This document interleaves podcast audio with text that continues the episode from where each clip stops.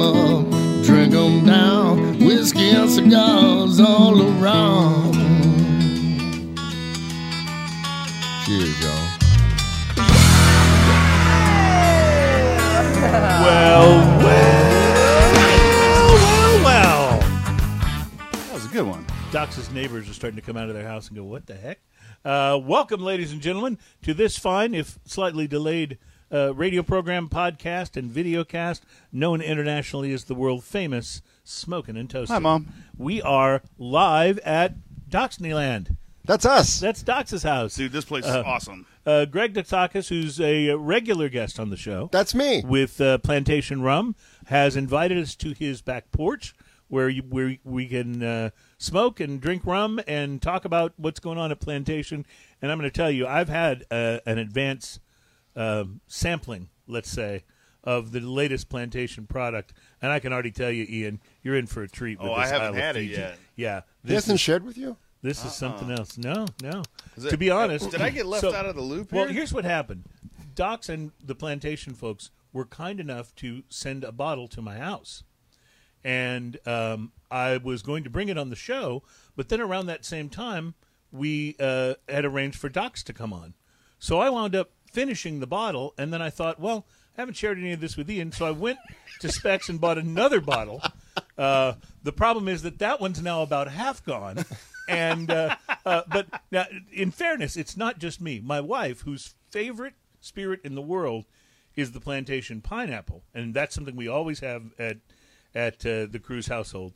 Uh, she also absolutely loves the Isle of Fiji. So I'm not the only one who's been tapping the bottle. Is what I'm. See, is what I'm this is the at. first I've even heard of Yes, this. yes. Well, see, I was going to bring it in on the show and then let you take the rest of the bottle home, uh, but those plans were uh, altered. But what, he's, what he's not telling you is he got the bottle on Monday, though. Yeah. So, so That's, this is all three days later, a bottle and a half later. I bought the bottle. Uh, got the bottle on Monday. Bought the second bottle on Tuesday, and here we are. Um, so- Working on bottle number three on a Yes, uh, Thursday. but uh, but no, this is uh, this is something I think you're going to be very very interested in tasting. It's completely different, uh, but in the most wonderful way. Now.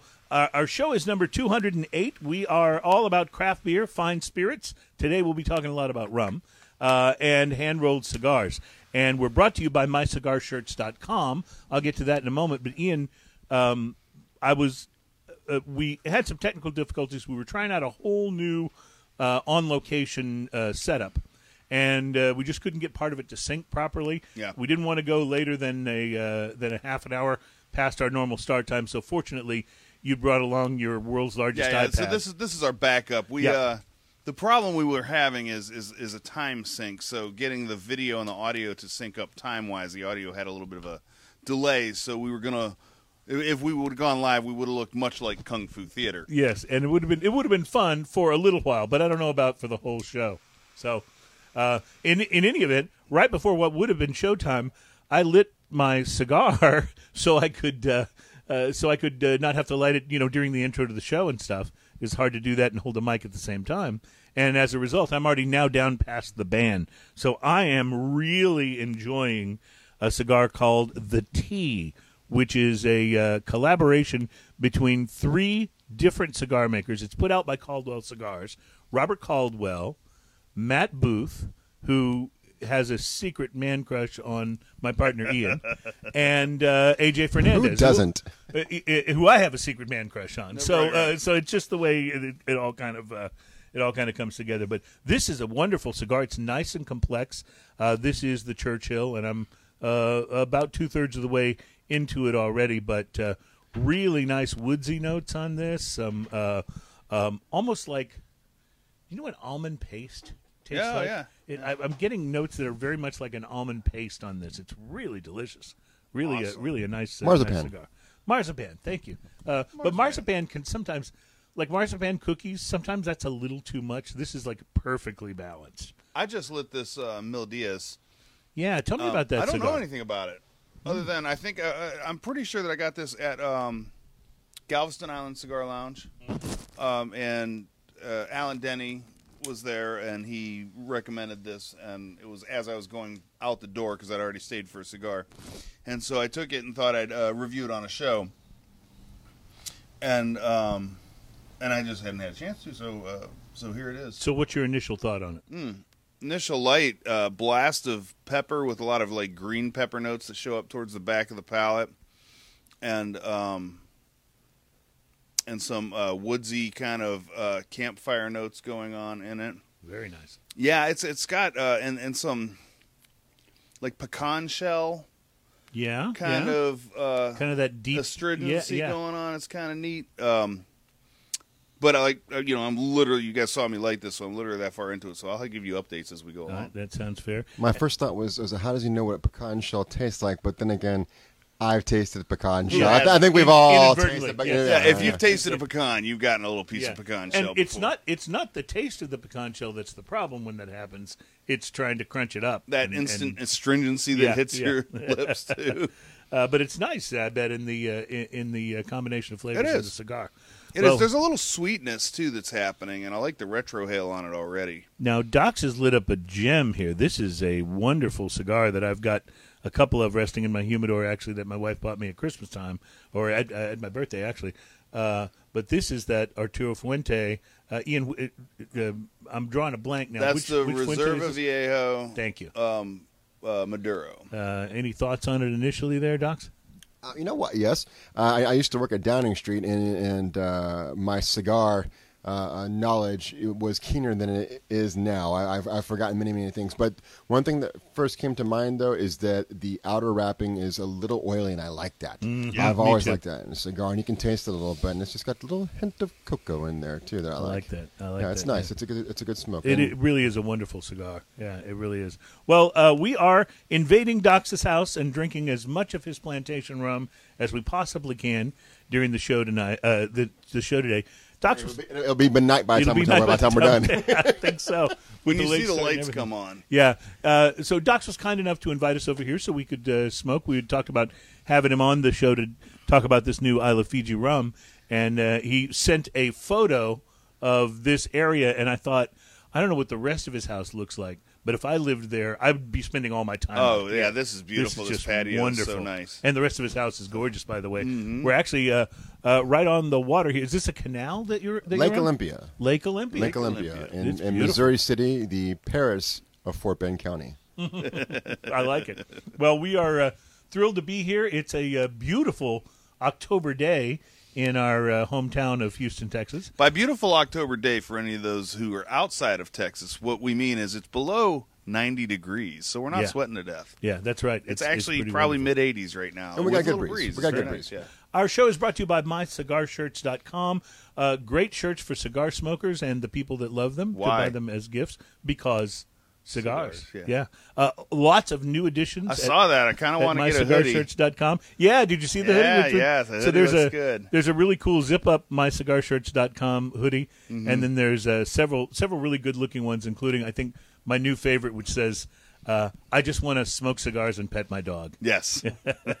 That's pretty. I like the one cool. that says, uh, uh, I, lo- I love cigars, you not so much. Yeah, this is this, you know there's a little bit of attitude to some of the uh, to some of the shirts, and uh, there's a new design now for the one that says uh, uh, "I always smoke in moderation." One, cigar, at a time. Yeah, so it's it's that kind of stuff. So check it out. It's great for you to get for gifts. My wife has already bought like half of the gifts she's giving to the family and stuff for for Christmas this year. Uh, so if you're doing early Christmas shopping, you know we've already Oh, had yeah. Amazon Prime Day. The so-called Black Friday is not far away, so it's it's not too early to get your gift shopping on. So uh, so check them out. They're a sponsor of the show. MyCigarShirts.com. Okay, I brought beers. Docs has the rums. I brought beers. We'll be trying. Docs has a lot of rums. He do has you, a lot Do you think we're going to be able to get through all of them Oh, in this one I- single six-hour show? I, well, I should say that we went upstairs to Doc's rum bar To the library. to the library before the show started, and the last time we had Docs on was when we were doing the uh, The Zoom the, meeting. the Zoom shows, and he was positioned with his Zoom camera in front of that Oh, yeah. uh, library bar Yeah. and all the bottles of of uh, plantation rum. So uh, it's it's I, I, I'm going to say it's better than going into Specs. I, I don't think he was paying attention to his Zoom thing because I kept saying, "Get out of the way so I can look at your rum," but he Yeah. never he never moved. he wasn't reading your uh, your instant kept, messages. kept sending him messages. we, we, we, we selected we, we, we, we hand selected a few. Of course, we're going to try the Fijis and a couple of things that are available in our market, but we, we hand selected a couple of things that aren't available just to talk about it and to rub it in. All right. It's, it's, it's going to be wonderful. And by the way, I have not tasted, in addition to the Isle of Fiji, which I can't believe how reasonably priced that is. I want to say it was like twenty four, twenty five I dollars I think it's twenty five dollars on the at, at Specs. That was that, I, I couldn't believe it. I almost bought like twelve. Uh, but uh, in addition to that, you've got a, a special uh, kind. Of, is it an offshoot No, it- Isle of Fiji? It's another Fiji uh, product, though, It's right? a single vintage. It's a 2005 Fiji rum. It's going to be uh, higher in proof. Uh, it's going to be all column still, I believe, because the uh, uh, yeah, that's right. It's it's uh, it's uh, all column still, uh, where the uh, Isle of Fiji is going to be a blend of pot and column still. Now, you will notice, by the way, that anytime you use the phrase higher proof, Ian immediately perks up and becomes even more interested. You know, I was I was telling Docs I uh, I had a a whiskey last night while I was doing the dishes, and I walked over to look at my whiskeys, and I was feeling well. I was feeling more bourbon than Scotch, and I looked at all my bourbons, and I realized that I think every one of them that I have is like sixty proof and, and above. Yeah. So you're like me. Uh, I, I drink when I do the dishes too. I have I, I do the dishes at my house. My wife thankfully puts them away because I, I hate drying them and putting them away. But I don't mind doing the dishes because what I do is that's that's when I try new beers. I get beers out of the beer fridge and pour myself a beer while I do the dishes. And Oh, every yeah. every dish or two, I stop and take a sip. And uh, so um, so we'll be trying some interesting beers today from Ex Novo Brewing Company in Corrales, New Mexico. We'll be trying their Saul Fruitman hazy IPA, and yes, it is a uh, a spin on Saul Goodman Saul- and the uh, the whole uh, um, Better Call Saul and um, Breaking Bad franchise. Uh, that's that's who it's in tribute to, at least. And it's a hazy IPA from Corrales, New Mexico, from a little closer to home for us, from Brenham, Texas, near Austin. Brazos Valley Brewing has produced a uh, uh, what looks like a very interesting imperial pumpkin porter called Cherub Rock, which is a Cherub nod Rock. to the Smashing Pumpkins. Yeah. Do Cherub Rock, of course, and it's got a big pumpkin on it. And uh, we we're doing at least one pumpkin beer on every show between now and Thanksgiving. You have to. You have to. It's the right thing to do. Yeah. And finally, super excited about this. We've had um, Lone Pint Brewery. We've we've loved pretty much every one of their beers we've ever tried. They're from uh, Magnolia, Texas, um, and we've had their Tornado Shark on before. It's a it's an American strong ale. Today we'll be having a special seventh anniversary American Strong Ale edition of the of the Tornado Shark called Tornado Tornado Shark BA, and it has been resting in applewood barrels, applewood bourbon barrels, I believe. We'll, we'll get to it when we, we pull So the, uh, the bottle Shark out to take a look barrel at it. But- aged. Yeah, so a barrel aged tornado shark. So that plus the plantation rums. Yeah, we may be here a while. Doc, you have any you have any appointments? Any anytime you need to be kicking us out by, let us know. I'm missing tons of them, but who cares? We're drinking. We're drinking rum, smoking cigars, and a little bit of beer. We will have drinking news on the program today. Our drinking news uh, teaser headline is "Gee, your hair smells like pumpkin." So perfectly timed for the uh, uh, for the uh, upcoming holiday season. Plus, Heineken has been fined for forcing pubs to limit sales of their competitors. We'll uh, we'll talk about that and tell you what those guys have been up to. And there's a new huh? non-plantation rum that's out. I don't have it here to try, but I want to get Doc's input on it. I know I know it's probably not cool to talk about competitors, but this is a kind of a different situation because the band Kiss has debuted a new rum called Black Diamond Rum. Uh, so we'll we'll share the story and Do we know where it's from? you can weigh in. Uh, I think it'll tell us in the story, so we'll we'll uh, try to figure that out. So a lot going on today. We have uh, a lot of tasting to do. So I tell you what we'll do is we'll take a break. We'll get right back and start this tasting. Real Uh, real yes. quick, I just want to give a shout out. I see that uh, Wiki Brian is actually in Oh, the comments today. And uh, we have uh, we have uh, been missing having Wiki Brian on the live show. Uh, so thank you for joining us, Brian. Maybe you can uh, help us do a little research on the Kiss Black Diamond us. rum. Yeah, I got Yeah. a chance to actually have a beer with him uh, this last week, and that was really nice because I hadn't uh, seen him in quite a while. Plus, there's a new company that says they can make top shelf whiskey in a few days. Ooh, I read about that. Yeah, so that we'll we'll talk a little bit about that and see if that's interesting. Yeah, one of the great things about rum is that it doesn't require, although there are certainly some very highly aged rums, but rum doesn't necessarily require the same aging as as uh, whiskey or bourbon in order to uh, achieve a real you know a real good taste and a real. Uh, oh wow, we lost a sign. Was that something important? Um, I think that was God getting angry about you talking about rum not having to be aged. Oh, okay. All right, all right. Well, well, no, it does have to be aged, but it doesn't necessarily. There are some excellent rums, including some of the ones we're going to taste today, that aren't aged as long as you would expect to uh, to age a whiskey to re- achieve the same kind of uh, the same the same kind of brilliance. Am I wrong about that? The same kind of mellow sweet. Yeah. I, I, don't- I don't think what you said is wrong. I think that uh, everything we're going to try here today is aged uh, what about as you would expect a, a, a, a quality bourbon or a whiskey to be aged. Okay. Um, uh, but I, I think that the only caveat that I would put on that is just like whiskey, it doesn't have to be super old to be a delicious rum. Okay. In Yeah, fact, a lot true. of times, and we were talking about this upstairs, and we're going to try one of these. Um, is that sometimes uh, aging it can can, in my opinion, kind of take the fire out of it. Take take take take, take the uh, You can not, the, not, not the much? fire. Yeah, just it's it's it's it's, it's almost like uh, um, it's just it's kind of lost the spirit. Okay. Beer, beer can do that too. I've I've had beers that I've uh, cellared for a little too long, and sometimes they start to lose it, or they just go bad. And you're not talking about like an IPA or something that's supposed to be consumed fresh. No, I'm talking about ones that you generally will sell, and, and they all have like. Uh, I have some. I had some of the. Uh, um, some of the. Uh,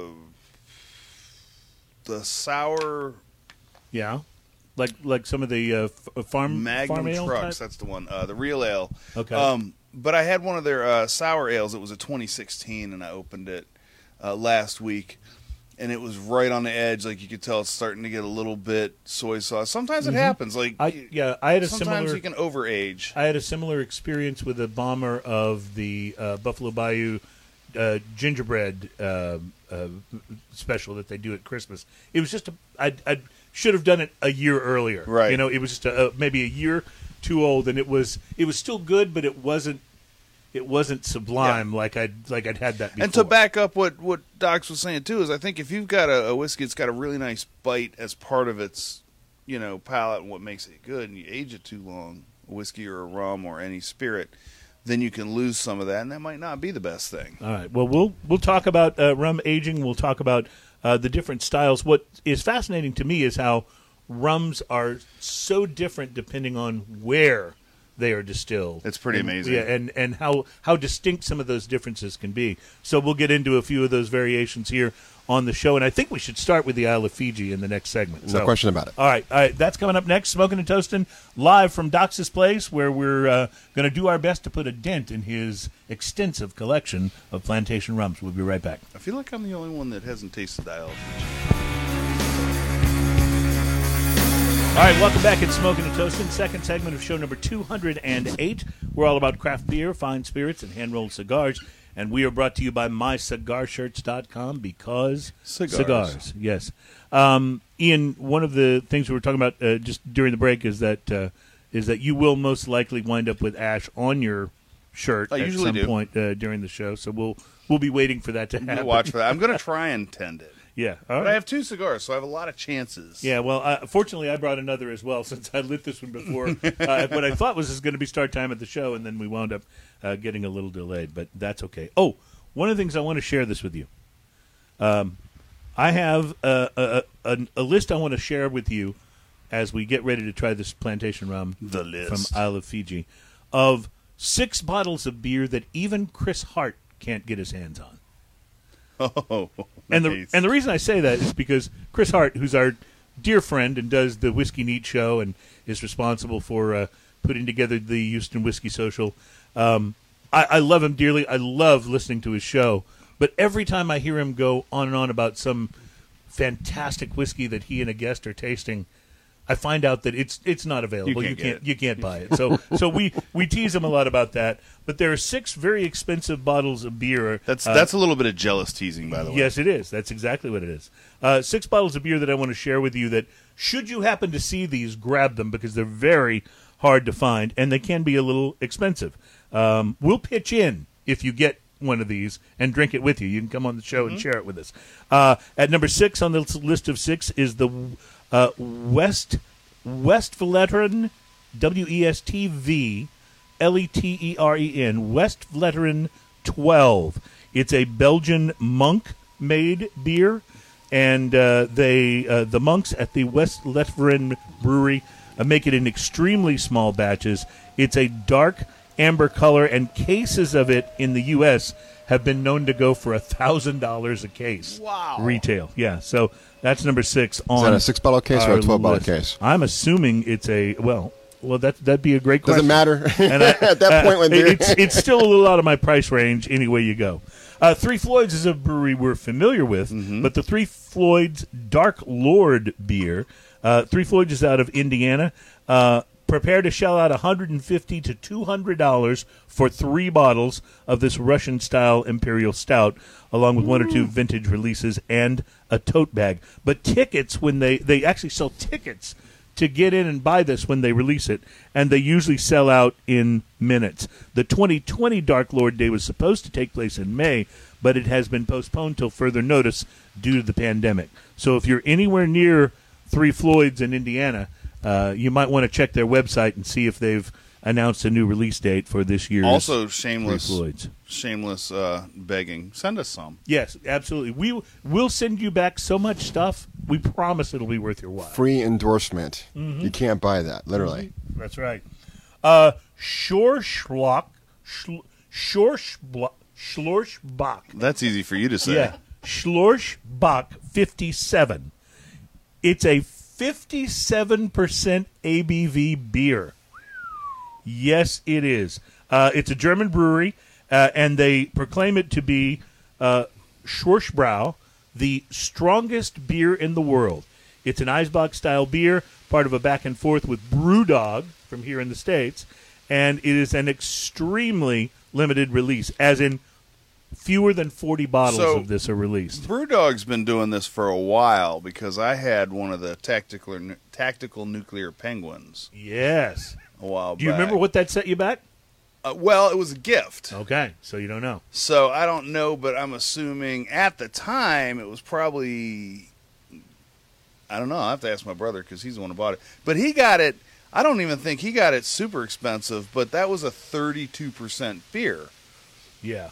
And So- I split that bottle with three other friends. So it was, yeah. you know, uh, one 12 ounce split three ways, and you're feeling it by the end of that. That was crazy. No, seriously, I was about to ask the question with the 57 percent beer. How much? Okay, how big is that bottle? Uh, it looks like, and I'm only looking at the illustration, but it looks like it's a 12 ounce bottle. Yeah. Okay, and how much of that, as a beer drinker, would you drink in one sitting? The whole thing? It's 0.33 liters. I just enlarged the picture. You would you would it. definitely share it. yeah, definitely. It's a $300 bottle if you're able to find. It. Well, not one. only that, but the, like even the the 32 percent that I had was so strong. You can only do so much, you know. Yeah. But does it drink strong on the throat? Is it? Are you feeling it on the back end? On you the release definitely reflex can feel the booze. You can definitely taste and feel the booze in it. It's a beer with a whiskey hug. Uh, yeah, yeah, definitely. Yeah. Well, I mean, at- thirty-two percent, that's that's what most liqueurs are Right. at that point. That's what Jaeger's like thirty-two percent or something like that. Goldschlager, something like that too. Right, right. So that's literally, and fifty-seven percent is higher than most whiskeys. That's crazy. Yeah. yeah. I don't know if I don't know if you can really even call it a beer at 57%. Well, you know how they get that percentage out of a beer like that. What How? they do is they uh, they brew the beer and then they freeze it, and this is why it's such a small batch. And then they freeze it, and then they and the allow it to alcohol doesn't freeze. That was my follow up question because it's literally impossible to get a fermented uh, beverage Correct. past that percentage. So the alcohol, unless, so yeah. they'll have to brew a huge batch. They freeze it, and the alcohol doesn't freeze, and they take that out. We'll call it the extract for now, and then they'll refreeze and they'll do that until they can. until they've got that ABV you- up where yeah, they you've it. basically got it. Yeah, up to where you want it. And- but that's the only way to get a like you said, you can't ferment it to that. The number three beer on this list comes from a place that surprised me a little, from Sapporo. It's the Sapporo Space Barley. They released it back uh, first back in 2009. Made it using barley that was dis- descended from. You're going to love this grain that spent five months aboard the International Space Station in the Zvezda service module. According to Sapporo, the point of the experiment was to study the purpose of achieving self sufficiency in food in the space environment. They put out a run of about 250 cases. Uh, they sold for about 10,000 yen each. That's around $100 a case. And uh, the proceeds were donated to charity. There are likely still some unopened bottles floating around somewhere. Yeah, I see what you did what I there. did there? Uh, but expect to pay a hefty premium if you were to locate a bottle of the Sapporo Space Barley. Well, it sounds popular, and I, I think it's going to take off. Number two. oh man, this is going to be a long show, and we haven't even started drinking the rum yet. Uh, and number two, you haven't. Number two is the Sam Adams. Believe it or not, it's the Sam Adams Utopias. Oh, I've had These- that. These come in that really. Uh, it almost looks like a wine decanter. The shape of the It's like a plunger. of the bottle or a It's, like, plunger. it's yes. a pot still. Uh, yeah, it is uh, about two hundred and ten dollars for a 25, a 25 and a half ounce bottle. It's a blend of batches of beers th- that are matured for up to twenty four years in a variety of different barrel types. Now I've I've had that a few times. And remember we talked about aging beers and and cellaring beers because uh, aging beers and cellaring beers is actually a different thing. So we'll, we can get into that later. But uh, I have a friend of mine that had uh, is uh, uh, oh was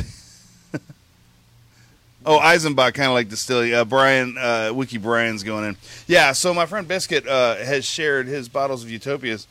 And uh, what's funny is some of them are so good, but there's been a couple that just went straight to uh, straight to soy sauce because they were a little too old. Like that happens. the ABV on it clocks in at about twenty eight percent, which is high enough to cause it to be banned in certain states. Um, they say expect a drinking experience, and you can speak to this. That's more on par with a brandy than a beer. A more viscous and almost syrupy mouthfeel Yeah. with deep malty flavors. That's number two. At number one is Brewdog's The End of History. Mm-hmm. Uh, it's uh, uh, Brewdog is a Scottish brewery. They first released this collector's beer a decade ago.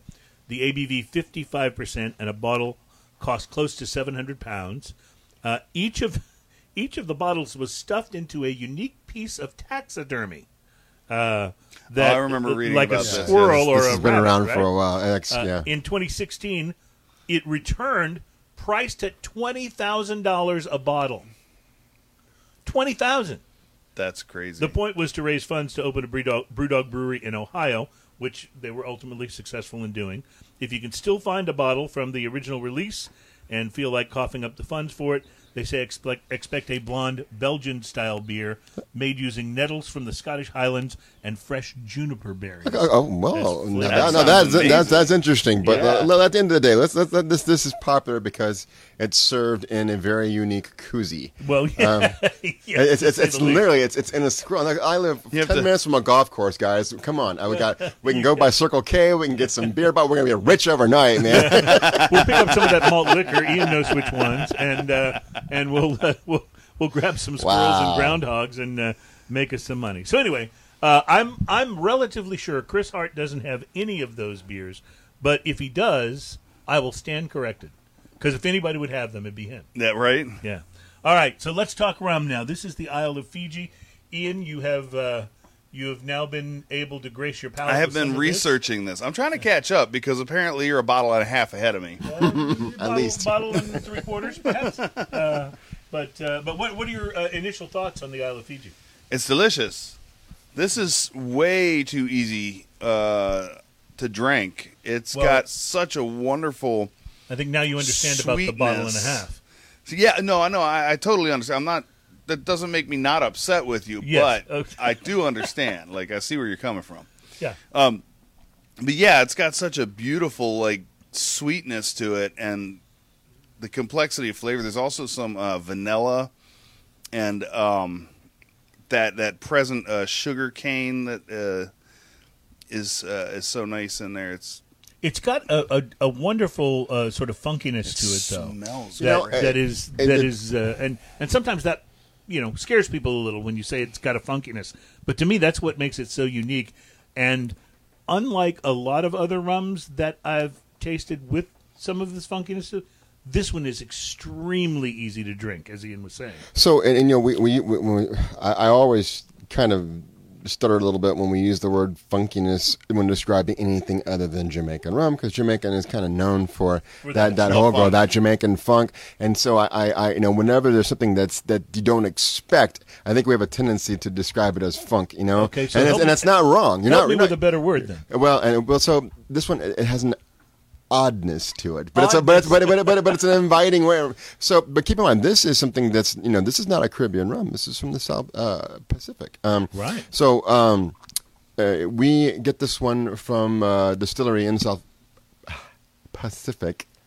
That was what kept me from being a huge star, as I can't say the word Pacific or specific without mingling the 2 Um, so from the South Pacific, uh, but like all plantation rums, it's going to go back to France and get aged longer in our Pierre Ferrand cognac barrels. Right. So at least two years in that bourbon barrel in Fiji, and then at least another year in our cognac barrels The- in France. The oak and the aftertaste, like I'm, I'm still enjoying it. Yes. The oak and the aftertaste is fantastic. And when you said the uh, the cognac barrel, the cognac is giving it. I think that cognac is what's one of the things that's giving it that oddity in the flavor. Yeah. No, uh-uh. No? I'll guarantee you that's the Fijian. Because remember we talked Really? about. And, when, and again, I want to clarify this and say that when we say oddity, it's not bad. It's wonderful. It's what makes it unique. It's just Yeah, different. it's- it's the- it's it's, yeah. it's, it's it's it's wonderfully odd. But um, that's definitely that that uh, South uh, Pacific uh, uh, uh, rum. So remember when, when he said this before we went to the break is that one of the beautiful things about rum is that fingerprint of where it's made. Yeah. So that fingerprint, that oddity tasting, Oh, that's, that's definitely very- that fingerprint. It's right there. absolutely Fiji. Yeah. Absolutely, and uh, don't know if you noticed, but the, the sugar cane that we used to that was ultimately you know uh, made molasses. The sugar cane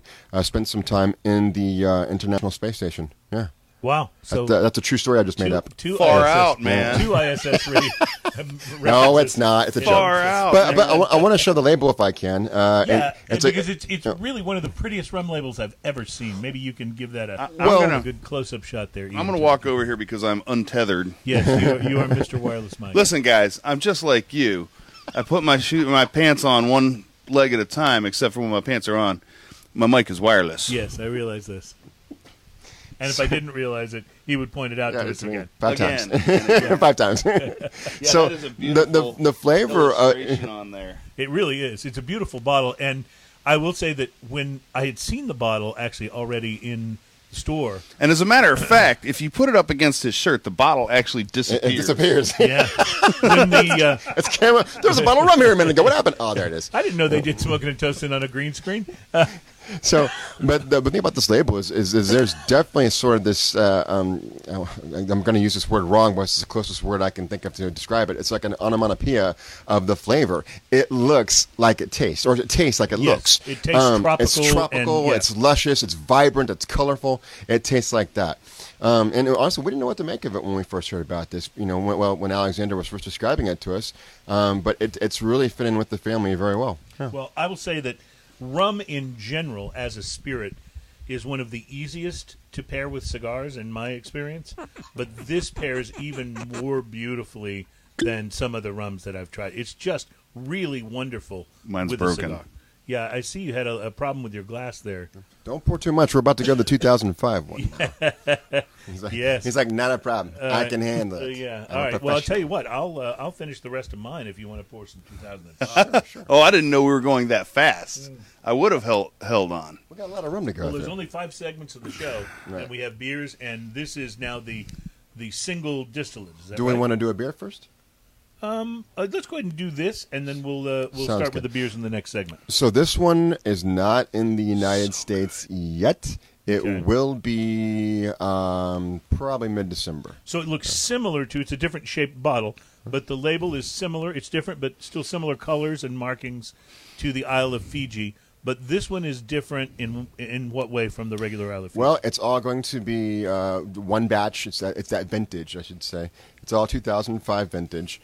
Um, it's going to spend, I believe, eight years in the barrel. Oh no, longer than that. I'm sorry. It's 14 years in uh, a bourbon barrel in uh, uh, Fiji, and then one year in the cognac cask in France. Um, now, also a, a notable difference in these is we have 16 grams per liter on the dosage on this one.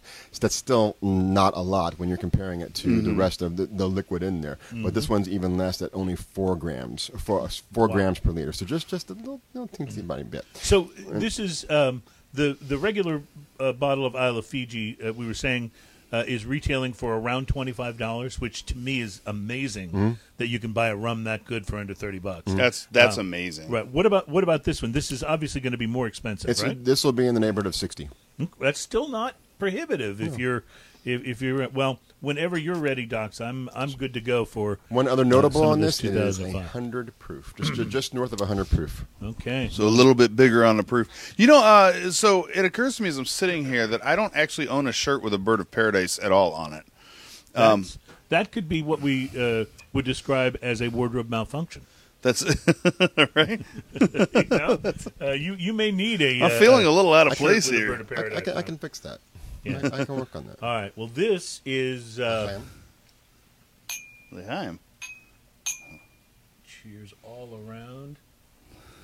So a very different nose from the other one. First thing, very different nose. Now, we did a feature 2009, I think it was, not about two, three years ago, and I described it as sort of this uh, dry, sweet, dry sandwich. It's going to start off dry, it's going to sweeten up right in the middle of the tongue, and then it just almost dries up immediately. Oh, no lie. There's a little chocolatiness to it. There is. Wow. That is just spectacular. And that little numbness in the middle of the tongue, a lot more mouthfeel. There's Yes. almost a grapey kind of finish to the end of it too. I like that. That's true. Um, what did you say it spent time in? 14 years in bourbon cask in Fiji, and one year, at least one year, in the Ferrand casks Yeah. in, uh, in, in cognac, or what we call continental aging. Now, obviously, the um, the climate is a lot different in Fiji, where it's resting in the bourbon barrels, than it is in France when it's in the cognac barrels. Does climate play uh, a factor Huge. in the aging, and is that part of why part of it happens in Fiji and part of it in France? I don't know if that's why. Uh, I, I think it's a fortuitous happenstance, if you will, but there's definitely a difference. Uh, you know, the the warmer the climate, especially when you have uh, drastic changes in climate, as you're expanding and, and contracting that wood, for sure it's going to take on a lot more characteristics of the wood, and you don't get as much as that uh, expansion and contraction in, in colder climates in Europe than you do, of course, in places like the Caribbean or in this case in, in, Right. in the uh, uh, South Pacific. I, got that. Yeah, time. you got it. You did it. Uh, tell me again when this will uh, be available in the United States. We're looking United at mid December. Mid December. So Th- this among, uh, I'll, I'll, I'll go ahead and, and let the uh, the uh, shot out of the bag. Um, shot, let's see, I'm trying to do that in French. Can I do that in Cat? French? Shot and bag is sack. Something else, shot sack. Okay. So, um, so, uh, um, I, I actually don't know what's it's a happening. multi. anymore. It's a multicultural show. That's that's the point of the whole thing. oh my gosh, all my people in French are going, yeah, you screwed that up. Yeah. Uh, so uh, uh, that among uh, a bunch of all of our 2020 single casks will be released that month. Some will be in Houston, some will be in uh, San Antonio, Austin. Uh, we also have a nice uh, Jamaican vintage coming at that time, and no, I'm not going to tell you. Forget it. We'll talk offline. All right, so I'll I'll ask you this question. We got a glimpse at your library, if you will, of plantation rums. How many different expressions are generally available to retail at one time? Like right now, uh, I realize probably no stores carrying them all, but how many different plantation rums are out there right now? Well, there is one store carrying them all. At least one. NASA Liquor out there in Clear Lake tries their best to carry everything available in our market. Right. One Um, store but to Austin- carry them all. But I like it. I like it. Bruce Willis. and then run this, bind them. Uh, so, um, and to, uh, oh, you threw me off there with your with your Lord of the Rings reference there. Um, so, uh, there's there's there's a ton, but but so many of them are are are, are very brief. Uh, right, they're only available releases. for a limited time. yeah. Exactly. So, um, and, but that's the thing is uh, Alexander and, and the guys in France, they just don't. St- and I should say, oh man, uh, especially the guys in Barbados, they just don't stop. when they have an idea, that's one of the wonderful things I love working with Alexander. Is very rarely uh, does he say not right now or you know we can't even afford it. He's like that's a great idea. I love it. Let's do it. You know what I mean? They're, they're, they're not afraid to try new things. It's, it's, it's a creativity workshop, just 24 and 7. In fact, we as a salespeople say, oh my God, pump the brakes. Can we, can we, can we say something for 2022 and 2023? Uh, but but uh, I would say right now, if you really wanted to flex your wallet and do a little bit of traveling in Texas, you could get about 12 different uh, uh, labels of plantation. Uh, one of the things that makes you guys so different from other rums is this variety in your line. Most rums, uh, even very very good ones, have a tendency to be. The difference is simply the aging. Mm-hmm. Uh, it'll be essentially the same rum, uh, but there may be different age expressions of it available. With you guys, it's you know it's The different distillate's origins, different, everything, different yeah. distillates, yeah, and and it really uh, it really makes it virtually impossible to keep up. But we're trying. Yeah, Yeah. yeah, I know Worth the challenge. yes, it's challenge accepted. Yeah, I, I, I- I know what you mean, and, and I'll say this: there's more than there used to be. We're not the only ones. Uh, there, there's other uh, uh, brands out there. Some are, are are blenders, and some are just uh, uh, they purchase and, and, and, and bottle. Nothing wrong with that. They go out and seek nice rums. Um, but you you know that is something that, that we uh, uh, benefit from is is is is the diversity of the terroir of rum, uh, and and so yeah, we do enjoy that, and we do get to play around, and it, and it is really uh, one of the biggest key factors in making each one of those labels different from the last one. And, and I think we do a very good job of making each label different from the last one. We really, really like to repeat ourselves. Does Plantation sell any of your distillate to rum blenders who will then blend it with other things and come up with a rum a blend of their own? Short answer, no, but that's because there is no plantation distillery per se. We Right, we you're- do own West Indies Rum Distillery in Barbados, but that's not the plantation distillery. plantation is one of our rums that we make there at the West Indies Rum Distillery. But we also make some plantation at our facility in Jamaica, which we are partners with NRJ. It's National Rums of Jamaica, the Jamaican government, and also Demerara Distillers uh, that we own Clarendon and Long Pond Distillery out there. Um, so there are rums being made at those facilities that are not plantation. Does that make it. Yeah, sense? no, that makes sense. Yes, uh, but uh, what's what's amazing, as we said, is just how many different expressions, how different they all are from each other. Wait, I'm getting a call from a telemarketer. That was not Let's, me. Uh, let's decline that. Uh, Um, thank you. Sorry about that. Your uh, vehicle warranty is about to expire. Oh, I, you, you know, it's the Hey, they want, they want to buy your thing. house. The damnedest thing. Who are you voting for? I don't know. That's right. Oh, yeah. It doesn't matter which which uh, party you're registered with. You've been getting a lot of texts lately. They want to make sure you're headed to the polls, don't they? I just reply no to all of them. Can we count on your vote? No. They- one, of, one, of, one of them asked me what my biggest concern was right now. They listed a bunch of things, and I, my answer was unsolicited texts. I love it. All right, we're going to take a break. When we come back, it's beer time. And uh, what are we going to delve into next in the uh, in the world of plantation rum, Docs? Uh, well, we're going to go to one of my favorites that's still available, and, and, and we, we brought it up just because I was showing it to someone in Dallas the other day, and I'd forgotten. Uh, we got like we got I got so many kids, I forgot to spend time with this one, so I want to go and jump into that one. All right, fair enough. We'll get to that next. Plus, Saul Fruitman, a hazy IPA from New Mexico. Uh, it's all coming up next on Smoking and Toast. Welcome back at Smoking and Toasting. We had to uh, move the camera a little bit because we were getting some uh, raindrops on the old iPad, and we are uh, ready to taste some beer. So Ian's giving us our uh, au natural sound effect, and we'll be pouring some of the Saul Fruitman. While he does that, uh, UK regulators fined Heineken's pub business nearly $2.6 million for allegedly forcing British bars to sell unreasonable levels of Heineken beers. Heineken owns Star Pubs and Bars. They operate pub leases. Have they been taking um, workshop notes from AB InBev? Apparently so. Yeah, there's like if it works for the Bud guys, we'll uh, we'll try it ourselves.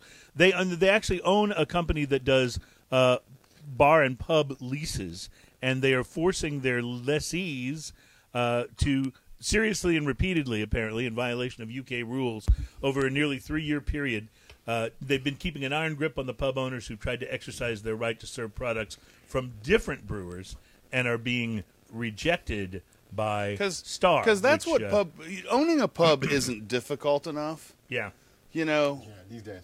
at all. Yeah. So you really need to you have need somebody to limit what you can sell at your yeah pub. to have someone come try and strong arm you into something else. Well, I know the UK pub scene is much different than it is here in the United States, but the American craft style beers, including some American craft beers that are being imported to the UK, are really finding a foothold right now all across Europe.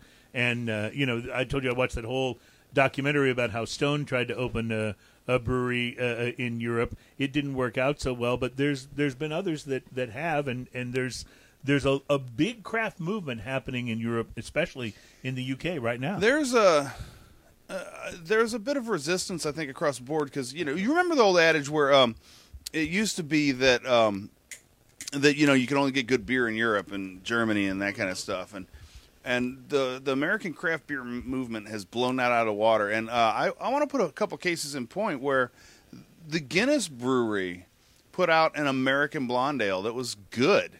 Outstanding! Like And when you got an American brewery to do it. Guinness doesn't have to put out stuff like that, but they do because you know keep up with the times, and I find that to be quite admirable, especially uh, with a very established uh, uh, company as that. I mean, they're they've been around since I don't I don't even know what the year is, but it's forever, I think it says it on a can of uh, a, a bottle of Guinness, right? uh, established in like uh, forever ago. Yeah, like Uh. the year, you know, two BC or something. But, um, but the bottom line is like the United States craft beer movement has changed beer across the entire world It really has.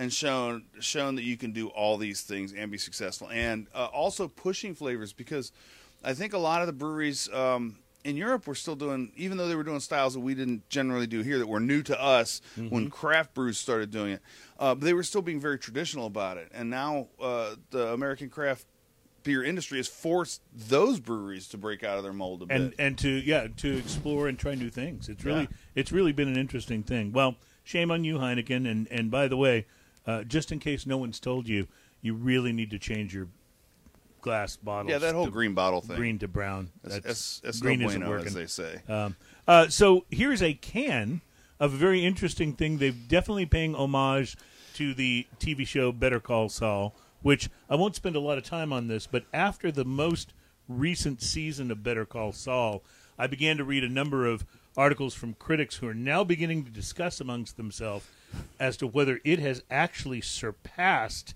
its uh, its uh, series that it spun off from Breaking Bad in terms of its level of excellence. Yes. I would almost argue that it has as It has. much as I loved Breaking Bad. It has, and I, I, this is, and, and we, I, I, you know what? I know you said we're not going to spend a lot of time on this, but no, we are.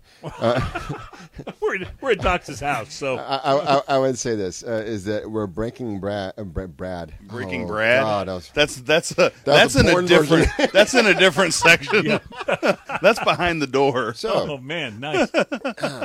So, uh, as opposed to Breaking Bad, um, I, I think that Better Call Saul has all the intrigue and what's going to happen next, and but at the same time, though, you're you just don't feel so disgusting afterwards. Right. So It- it much was- of Breaking Bad, you just like, oh. it was hard to root for Walter Yeah, White, even yeah, though yeah, you kind of wanted to and kind of did a little, but you felt bad about it. Yeah. and and that's not necessarily the same way. Well, you know, uh, Better Call Saul was originally going to be, it was originally proposed as a as more of a comedy, not a not a laugh track type comedy, but one of those kind of dark comedies in the you know Fargo sort of uh, sort of style, and it really has developed into its own you know intriguing you know, uh, I, I don't even know what you call the genre of show that Breaking Bad is, but it's it's veered that direction, and I don't know. I think they've done an excellent job. I think it's, I really do think it's the best show on television currently, um, if you can call it current when there's this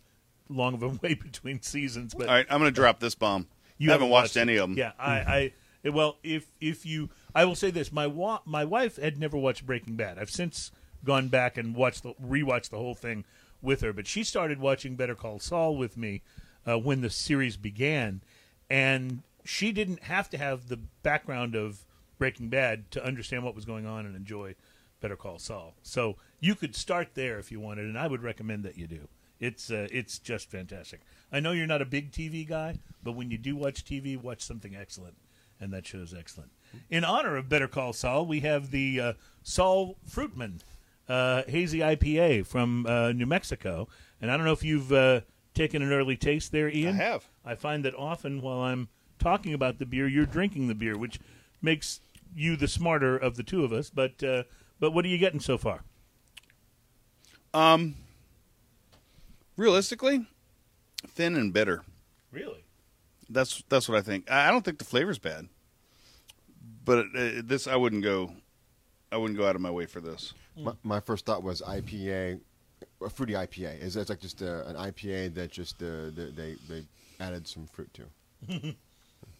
And now, see, I, I like it. I think it's not as thick as a lot of the hazies. It's got a thinner mouthfeel to it, but I uh, I, I find it pretty pretty appetizing. I, I- think it's Yeah, see that I think that would be very- a different in our difference in our palates. I don't think I'd go back to that. it does some It's- very interesting things on the palate. Uh, a lot of which is is citrus based, but it's it's very uh, I don't know. I, it's very interesting. It's not a one dimensional citrus. It's it's got uh, it's very much very very orange juicy to me, but it's deeper than that. I think you said it's not a one-dimensional citrus. I think it's kind of a one-dimensional citrus slap, though. Hmm. It's it's this is not this is not a very interesting. It's not balanced to me at all. There's nothing in the front end of the flavor whatsoever. yeah, um, the, the front is is the not middle of it is thin and watery. The end of it has uh, a lot of lemon, like a ton of lemon, just in the aftertaste. Overall, it's it, and it doesn't taste to me like fresh lemon. It tastes like that squeezed out of the lemon shaped bottle lemon to me. I, I think you know Says it. the guy who liked the Bud Light lime with the lemon floor cleaner. Well, it had more flavor than everything else that we tried that day. Below the belt. Wow. It did. It did. I just, I, I was just disappointed that the let me flavor let was me lemon let me pledge. set this up. Let me set this up. He says the guy that liked it. Okay, here's this is not the situation. Just Right. because we This made is- out doesn't mean I liked her. we didn't we didn't look each other in the eye or anything. But um no No, but the situation was different. See, we had all these light beers. Right. It was a whole light beer blind taste test, and we're trying to figure out which ones tasted better than the others. And frankly, the one with flavor was the Bud Light lime, and we all thought it was lemon pledge, but at least it had something going on I, I don't know. I'll compared to for, all the other ones, which were just watery and thin I'll- and weird. I'll so go for tasteless before I go with furniture cleaner. I well, furniture cleaner at least is flavor. Hmm. You know, at least that's a flavor. Well, well, That's like prison mentality, though. though, well. man. I will tell you. well, I was stuck in a room. I was locked in a room with all yeah, these we light forced, beers. We forced him to drink beer at Doc's. It was it was uh, it was terrible. I think you nailed this. And to me, it's very orange juicy, and it's Mm-hmm. not what I expected. I mean, I, I don't I have a problem with the fruity IPA, but on the label, I'm seeing uh, mango and pineapple. I'm Right. not getting a ton of mango. Not getting a ton of mango. Yeah, I, I, I would agree with that. It's it's it's definitely more orange juice forward. Uh, there's def- there's some other there's some other citrusy flavors in there. Uh, I like it. I, I found it I found it pretty uh, pretty appealing to the palate. In fact, I want more. So maybe uh, Ian, you can pour me a little more of that while Doc's uh, sets us up for our next rum selection. Where are we headed next, sir? We're going to Peru. Peru. Join us. Gay Peru. Saludos, amigos. We're going to Peru. Was, uh, oh, there? Are we going here? Yes. All right. Uh, so this is the Peru 2010. This one is still currently available in uh, your better retailers in the Texas market. Um, this one is going to be aged seven years in bourbon cask in Peru, obviously. Uh, one year in the Ferrand cask, and then an additional year in our Pineau des Charentes casks. Now, I'm going to put this bottle down while I pour, and then I'll explain what that is. Okay. Now, um, while you- while you're pouring, I'll just mention you're you're in three different kinds of casks with this, and so we kind of get a sense of what the the original cask uh, will do to it. And I believe the the next cask you said was the cognac cask. Is that is that right? So the third one, what what is the difference and what that will impart that might not have been there in the last things that we tried? So that's that's a that's a deep question with uh, with an even deeper answer. Um, so what this is, it's part of a series uh, we do every year um, called the single cask, which is kind of misleading because there's it's not just one cask. I, it's, it, it spends its life in three different casks. So, Right. I did see that said I, single I think I think it's single cask in the sense is about one cask worth is about what hits the market actually. It's a very limited production. Okay. So uh, you know, as I said before, this one has the Pineau des Charentes finish on it, and the Pineau des Charentes is a uh, uh, a dessert wine. It's actually made with cognac. We take uh, uh, the unfermented juice of the grapes that we use to make the wine that we will distill into cognac, uh, and add that with cognac and put it into a barrel, a cognac barrel, and let that rest longer. And the end result is a 17% uh, dessert wine called Pineau des Charentes. Now, it's very, very sweet, uh, this Pineau des Charentes, but in my opinion, it doesn't really sweeten up this rum very much. Now, before I go into the whole third casting, uh, have you tried a chance to try, taste it yet? Not yet. Well, then, I'll, then you know what? Then I'll put, right. I'll put the I'll the pause button on that, and I'll just keep talking. So, um, we on all of our single casks, we take it a step further than just the tropical aging in bourbon casks and the continental aging in the uh, um, uh, cognac. We take it a third, a tertiary uh, maturation, if you will, um, of some kind of cask that's going to take that flavor further, if not in yet a unexpected direction. In this case, it's the Pineau des Charentes barrel. Uh, we've used uh, Teeling Irish whiskey casks. We've used uh, Tequila Ocho casks. We're going to try one of those later. Just things that you wouldn't expect, and it's just to take that rum and to a different level. This has a fruitiness that I wasn't expecting. So I do think it's fruity, but we're, we're, the we're, first thing on this one that I get is earthiness. There's a Yes. real earthiness to this rum, but it's not terribly sweet. Not No, as it's you, not. Not, as you would expect, especially with that Pinot de You Charon. know, and it's it's got a bit of a drier finish and a little more of the uh, the rum hug, if you will. hmm And it also has a little more of that uh, sort of deeper wood uh, vibe to it that you get from a lot of uh, rums that may be very good but aren't necessarily as I'm going to use the word experimental that aren't trying as many different things that aren't coming from as many different locations as plantation. This one uh, has a little more of that traditional aged rum flavor. To This me. one has a little bit of a warmer flavor rather mm-hmm. than a brighter flavor. I mm-hmm. would mm-hmm. say too. It's it's very much it's a better way like- to say it. Yeah, Was and it- it's got a butteriness to it that, Mm-hmm. that kind of lingers after you uh, take a sip. that grapiness, that smooth. slight grapiness Yeah. that you said you have from that one. I get a lot of grapiness in this one. Yeah. And this one you said is still available. Still available. It's about uh, 55, 60 bucks a bottle. Um, I know you, you can definitely find it out there at Nassau Liquor. I think the Flax right around the corner has it. Uh, Rice Liquors in Bellaire, I believe that has this one. Uh, Ryan's Liquor up on the north side, and of course the Austin uh, Shaker uh, in the Austin area carries just about everything we have. This is uh, this is a So, very uh, very good rum. Wiki Brian is feeling snarky today since he hasn't been on the uh, I'm not hasn't surprised. hasn't been on the show for a while, and his comment was to my uh, previous conversation about the Bud Light Lime. He says, "Poop has more flavor than rice cakes." Just saying.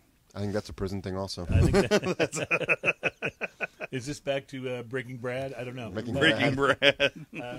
could be. So, but on this one though, there's probably I don't know. And there's maybe about six cases left in the state, and and, and when it's gone, it's gone. All right, we have uh, two more beers to try. How many more rums? Three more. Well, uh, we, we we have three we can try if we got time. Uh, yeah. All right, I tell you what. We'll take a break. We'll come back. We're going to try some, um, I, and I don't know how this will work with rum, but we're going to try some Imperial Pumpkin Porter Oh, from yeah. Brazos Valley Brewing. So we'll see how that works out. And uh, by the way, just uh, as a note, because I started my initial cigar so early, and it was a fairly small one, I've smoked that one down now. So I've lit one of my old standbys.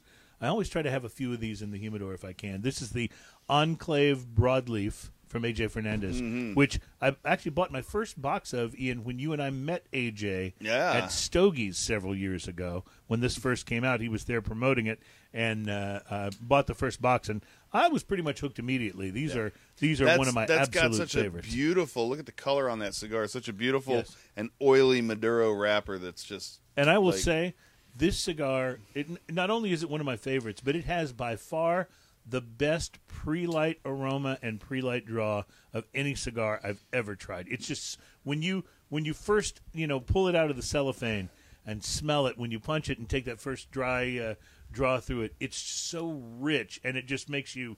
you- It makes where you can't wait to get it lit and smoke it. This So- uh, Mil Diaz that I've been uh, smoking this entire time has such a wonderful, rich nuttiness to it overall. Um, it still has a little of that campfire, but pepper spice backing up everything, which, by the way, goes deliciously with every rum we've had so far. Yeah. Um, and and doesn't seem to interrupt the flavor of the rums. Uh, No, I feel it- like which I'm, is nice. Again, rums and cigars seem to pair so well. Yeah, it's pretty easy. it's a, it's a much uh, it's, fish it's, in a bucket kind of thing. Yeah, right it- it- yeah, I was going to say it's much less uh, singular uh, matchup oriented than say uh, a bourbon or uh, a Scotch will be, where certain ones will work with certain cigars Mm-hmm. much better. I find that almost I I can almost just pull anything out of my uh, bar from a rum standpoint if I'm if I'm smoking a cigar and and it will work. So- Although, if you have a collection of rum, the rum, the whiskey sniff works on rum too. Yes, it does, and it's a very enjoyable thing to do. By the way. All right, we'll be right back. Uh, some pumpkin porter and uh, more plantation rum. It's smoking and toasting. Show number two hundred and eight. Welcome back. It's Smoking and Toasting. It's show number 208. We are brought to you by MyCigarShirts.com, where you can get great shirts for cigar lovers. But I don't think there's anything at MyCigarShirts.com like the gift that Ian just received from Docs and his wife. This That is a uh, shirt with a a Let me real life bird of paradise. Let me get this The- up the here. 2009 Plantation Tiki shirt. Look how Fantastic. awesome that is. That's fantastic. Can Well, it's got the on your website. by the way? 2019.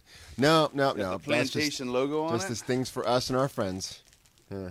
You know, speaking of the uh, plantation logo, I will say, you know, I live in a, a in a high rise building. So when the rum arrived, when I got the the uh, Isle of Fiji rum that Docs had uh, the guys from plantation send over, um, I was down. I have to go downstairs to the front desk to pick up packages when they arrive. So I go downstairs. I'm riding up in the elevator, and I'm looking. My wife had gotten a couple of packages, and I'm looking at this one. I'm like. I love this box. It's, it was decorated the same way like as the. Doc's shirt, same way as the label.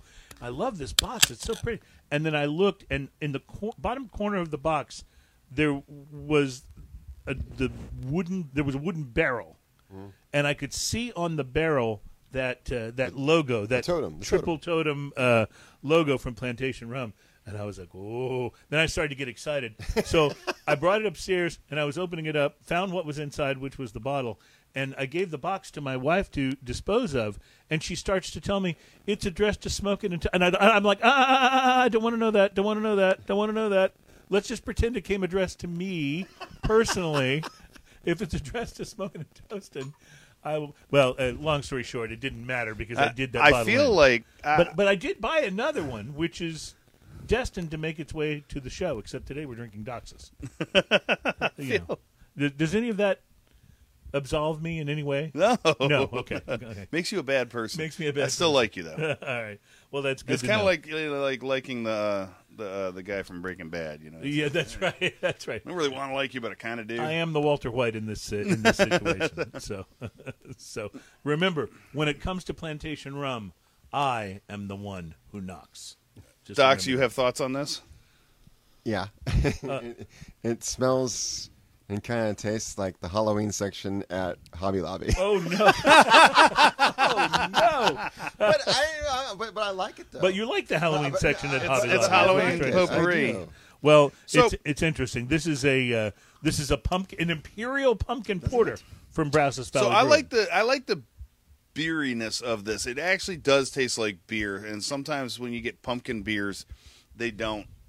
They taste like some bakery experiment that went horribly wrong and Well, got poured you, into a can. you're right. You you taste the baking spice, and that's what Some of them are really pumpkin. good. I actually really kind of like this. I think you're right though. It does have a little of that uh, pumpkin potpourri. I, I, I do like it. I do like it. But that's the first. That's, that's where my brain went automatically. All right, But- so that that potpourri taste is, is definitely on the front. No, no, the po- but- finish though is No, this Is is, a good beer. pie. So I, I hopefully the the potpourri thing isn't so isn't like a terrible. Yeah, I almost uh, a potpourri. diss. That's I'm not- like saying it's like dried flowers. It's not at all. It's very pumpkiny. It's very Halloween. It's very fallish. It's very yeah. fallish. Well, and yeah, so it's and it's that's kind of important. The pumpkin in here is obvious, but it's not brutal. Uh, it it also has a lot of those the the fall, the baking spices, and and uh, like like the uh, the little um, pumpkin cookies almost. You know, like those. I know what That talking has that kind of thing to it, uh, and this is this is a delightful pumpkin beer. I'm- Absolutely. I- I'm I'm pretty. By the way- pleased with it. I'm going to tell you right now, the best pumpkin beer I've had this year is Harpoons. Harpoons pumpkin beer is is- outstandingly good. Is this is not the Dunkin' Donuts harpoon uh, uh, fall beer, is it? Uh, This is don't this is an remember if it actual said- pumpkin ale. this is pumpkin. We'll ale. we'll find it. I've got a number of pumpkin beers standing by for our shows. we had at, now at the and brew club we had a, a taste test with the um with uh, different Different pumpkin ales. beers, yeah. and uh and Well, you know, we've done that the last two years on Smoking and Toasting. we We've were laughing about that because one of the pumpkin guys test. one of the guys who was trying the beers with me was Jeff who was on the show with us last year when we did all Uh-huh. the pumpkin beers he absolutely had a blast he he pronounced or he pronounced he announced to everybody there he goes if he ever invites you onto the show Go. you definitely want to go he had a great time At one time or another, we should probably have everyone from your uh, drinking club. now that would be a bad idea but yeah it's a good idea at the same time Yeah, that's what I'm talking about. it's when we invite Ian's friends on the show that things happen like they'll get bored while we're talking about something that doesn't particularly interest them and just decide to shotgun a beer in the background on the camera. That's uh, that's that's the type of thing uh, that has a tendency to happen. Um, I like this. This uh, uh, this is called Cherub Rock, which obviously is a nod to the Smashing Pumpkins, and there's a really big pumpkin on the can. Um, so you kind of get where they're coming from, uh, but it is very pumpkiny, and I think uh, I think kind of puts me in that fall mood, which is not easy to do when you're sitting here with In this balmy big- 86 degree yeah, weather, it yeah, doesn't feel. big cumulus clouds in the sky and the, looking at the water, and it feels like uh, it feels like midsummer. I, I do want to. I want to point something out about that though, because a month ago at this time, it was 98 to 101. Oh no, this is comfortable. This, this is wonderful. actually fall Yeah, weather. This for is us. this is this is wonderful, and this is the right time, Docs, for you to be out here.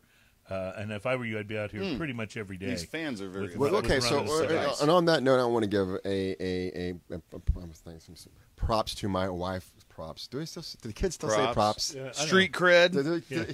Yeah. uh, the kids, the kids street still say props. I was going to say shout out, but I think they've moved on I from think that shout out. too. So, yeah. yeah. So, so this is my wife, uh, uh, Susanna. We call we call her Zany. This is Zany's area, and, and, and she works her butt off to keep it uh, a cozy area and a, and a fun place to hang out. And it's our time of year. Um, you know, we have the fire pit over there. Uh, the lighting is beautiful at night. Uh, she she she does work very hard to make it a very cozy place to hang out, especially once the weather starts to get cool. I saw that when I walked out earlier. The fire pit looks like a great place to sit around. And, That is actually uh, that fire pit is is modeled after our fire pit in France at, at Bonbonnet at Chateau Bonbonnet.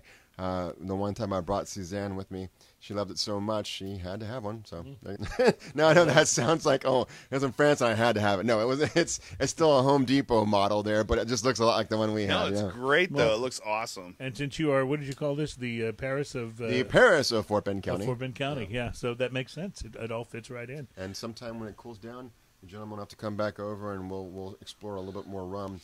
When it cools down, we call that winter. We'll call Yeah, it- right, right. And don't blink or you'll miss it. then it'll be in the 60s. Yeah, exactly. We'll burn stuff Um, and we'll drink. So what are we? Uh, what are we trying next from a rum standpoint there, Mister You know, uh, Doxakis? I was going to go. I got to put my mic there.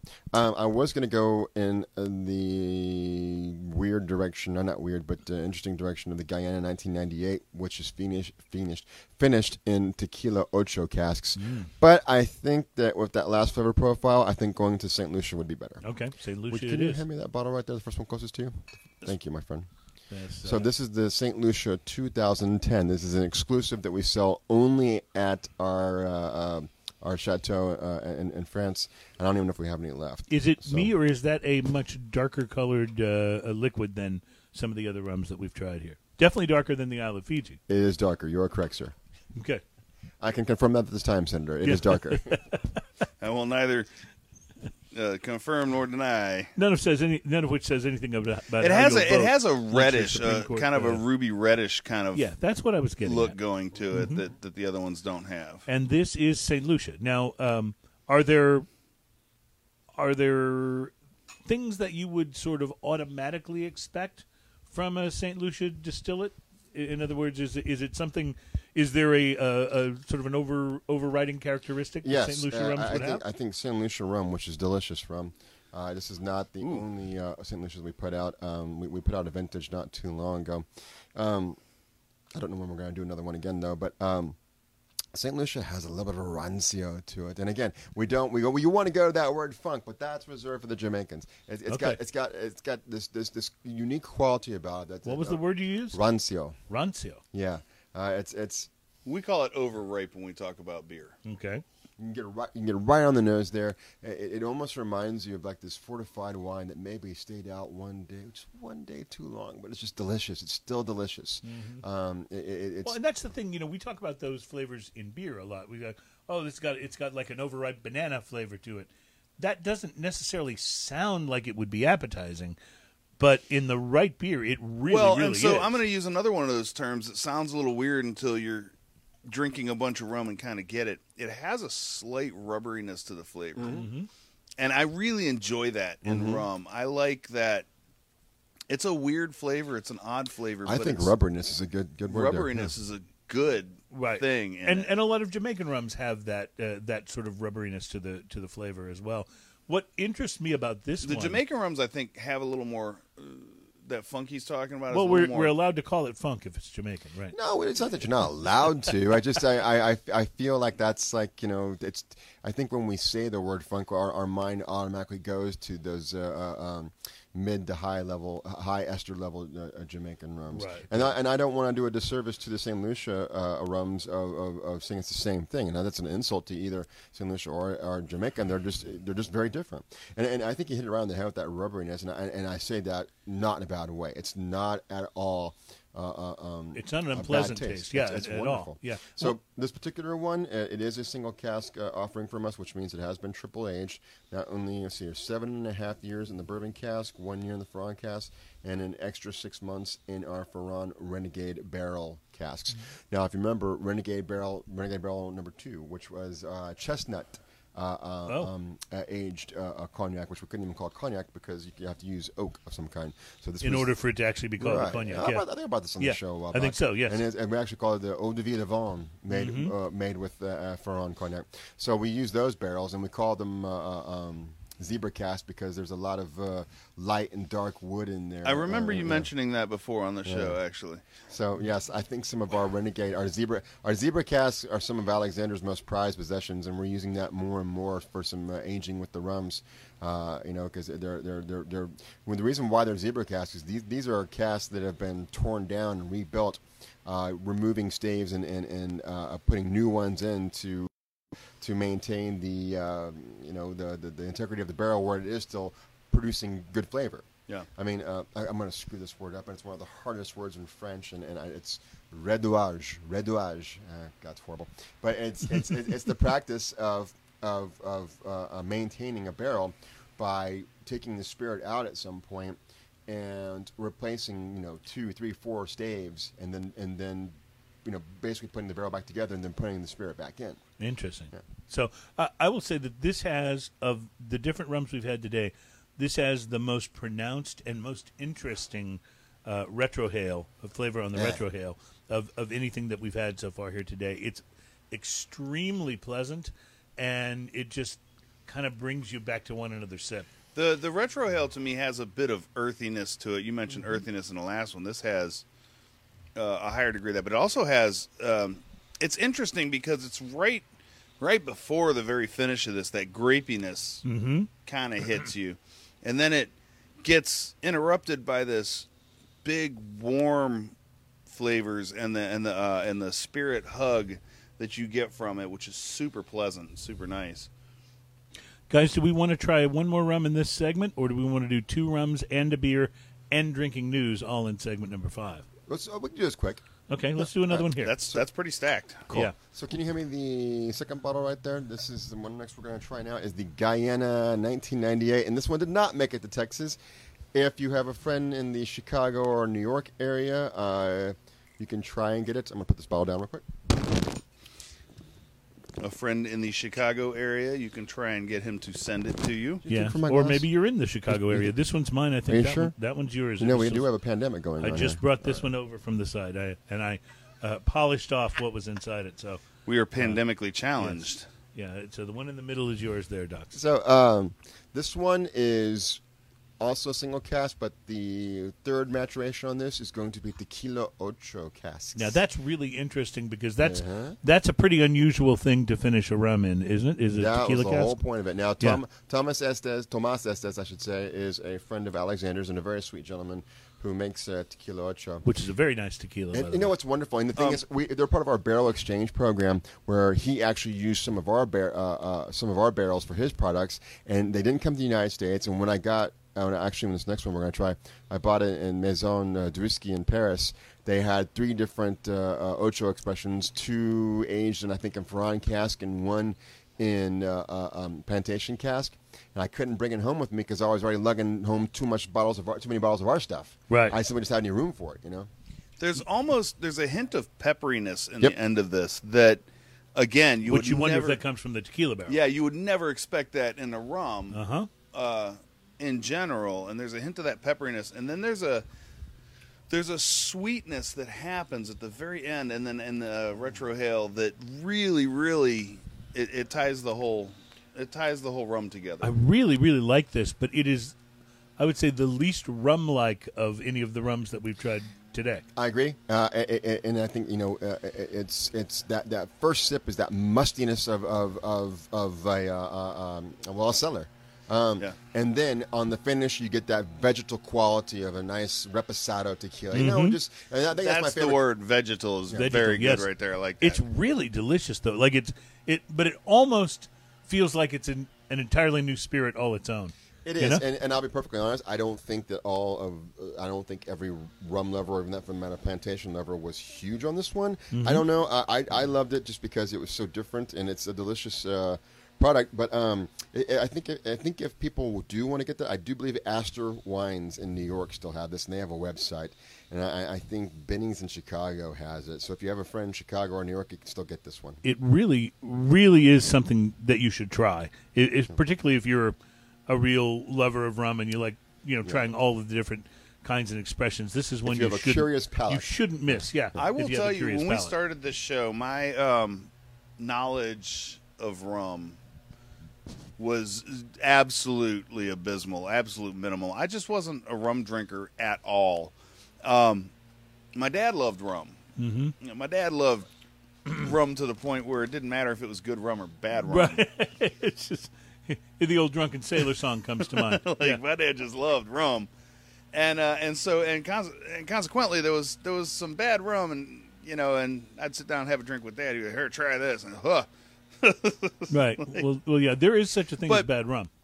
But that being said, um, since we started doing this show, I've been introduced to rum in a whole new light, and I'm becoming a fan. Like I find myself at the house, um, and five years ago this this wouldn't have been me, but I find myself at the house sometimes going, "Oh, I want that rum," because I have actually a nice little selection of rum, um, and, and good ones to to go there and try and, and have. Docs, with a, with a selection that's as large as yours, um, what are you choosing most often right now? Right now, Right now, Yeah.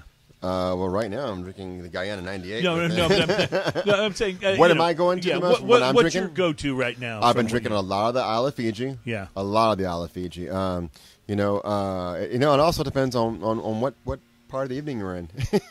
yeah.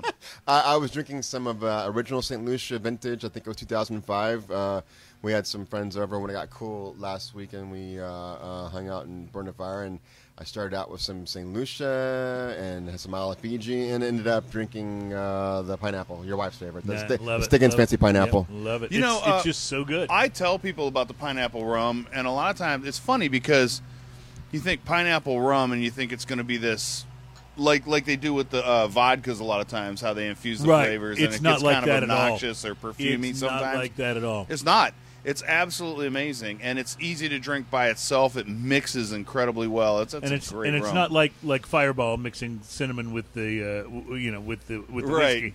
Uh, it's a it but it but it's the reason is because it's not pineapple infused. It's aged in um, in barrels that have It's pineapple staves. Distilled. right? It's distilled It's with pineapple. Distilled with Disti- pineapple. we, yeah, Oh, we distill our three star rum with, with the actual skin of, of what's called Victorian pineapples.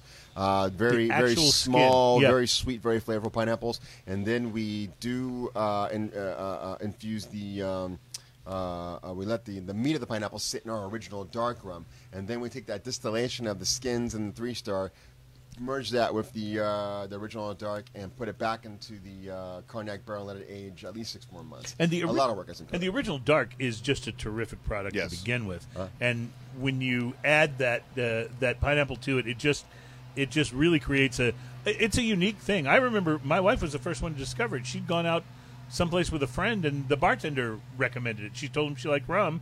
The bartender recommended it and she came home saying, "We have to get this." Uh-huh. And that was uh, that was how we got started on um, basically keeping the plantation Texas sales figures uh, at an all-time high, I believe, uh, uh, be- because of that. Because You're working on that with the Fiji now. well, I was I was about to say, and I was I was going to save this for the end of the show, but Docs, the the Isle of Fiji at its price point, and with it being as as delicious and drinkable as it is, it's now become. We've got a lot of rums at our house, Huh? but Isle of Fiji and the pineapple are now the rums that we will always have in our bar. There will always be a bottle of that in our bar. When it runs out, we'll get another one. That's uh, that's a that's a pretty that's a pretty remarkable thing when you consider quite frankly, how overflowing our bar is. I was gonna say, we, your bar is probably we're, we're running much out. smaller than we're running out of room, to be completely honest. In fact, every now and then, uh, I'll say to my wife, "What should I drink tonight?" And she'll say, "Something that's almost empty." yeah. So, uh, so uh, talk for a second about home bar management. I've been Yeah. going through that too. If it's a third of a bottle, Yeah, that's kind of making my decisions. that's kind now. of it. yeah, that's better than the whiskey sniff when it comes to Infinity bottles, what- guys. Infinity bottles. And in that room over there, I have an infinity bottle for cognac, an infinity bottle for rum, an infinity bottle for bourbon, and an infinity bottle for scotch. Ah, and when a bottle gets it. that low, I got my own blend going. I love it. All right. So, uh, so the mowers have come out. We're going to take a quick break uh, and come back with our final segment. In the final segment, for those of you who have stuck around, drinking news, and uh, drinking news is pine. Uh, uh, I'm sorry, not pineapple. Is pumpkin based today, uh, which fits in perfectly. We'll be trying one more uh, flavor of rum. What is that last one? Uh, we're going to do the Cuba 2003. Oh, the Cuba. All right, so this will be interesting. And we're going to try a very, very special bottle of uh, Lone Pint. It is the Tornado Shark BA, which is the seventh anniversary Lone Pint. That looks So we'll be back with more of this and more of that. It's Smoking and Toasting. Hang on, segment five is coming.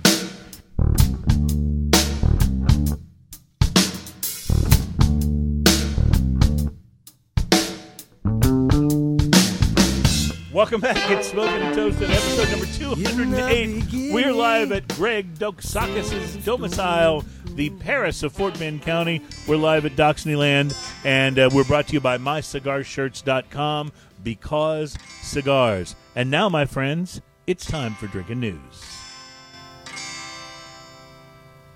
Drinking news, drinking news. Now it's time for drinking news, drinking news, drinking news. Now it's time for drinking news. A Florida man with one arm had a gator for a pet. Sorry, I'm working on this. Uh, You're doing it on GarageBand. You're doing good so We far. never had, one lesson. never had one lesson. Everyone listen.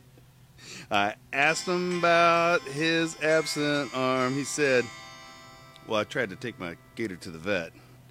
Drinking news, drinking news. Now it's time for drinking news. Cheers, y'all.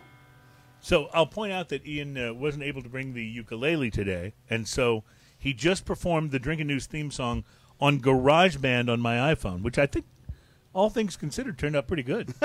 well, I've never played GarageBand before. Yeah. I knew it existed. One of my students showed me. Af- After a drink, we'll consider a few more things and then talk about it. Well, and then, you know, and then I show up here at Doc's house, and he has all this rum and everything. I'm like, "Where's your ukulele?" And you yeah, know. yeah. yeah, no, it's totally my fault. I, I Well- the ukulele is sitting on my table where I can't forget it. it's in the shop. Yeah. My bad. It's Well, in the shop. I'm the guy that fixes that stuff, though. why That's the I problem. Felt, here's why I felt it was so important to have the Drinking News song theme song today, because our drinking news story starts out by saying, "A Florida man." I love that. That is the first line. I'm glad I chose that verse today. A Florida man is accused of striking his girlfriend with a pumpkin and its innards during a 2 a.m. confrontation last week at the couple's apartment.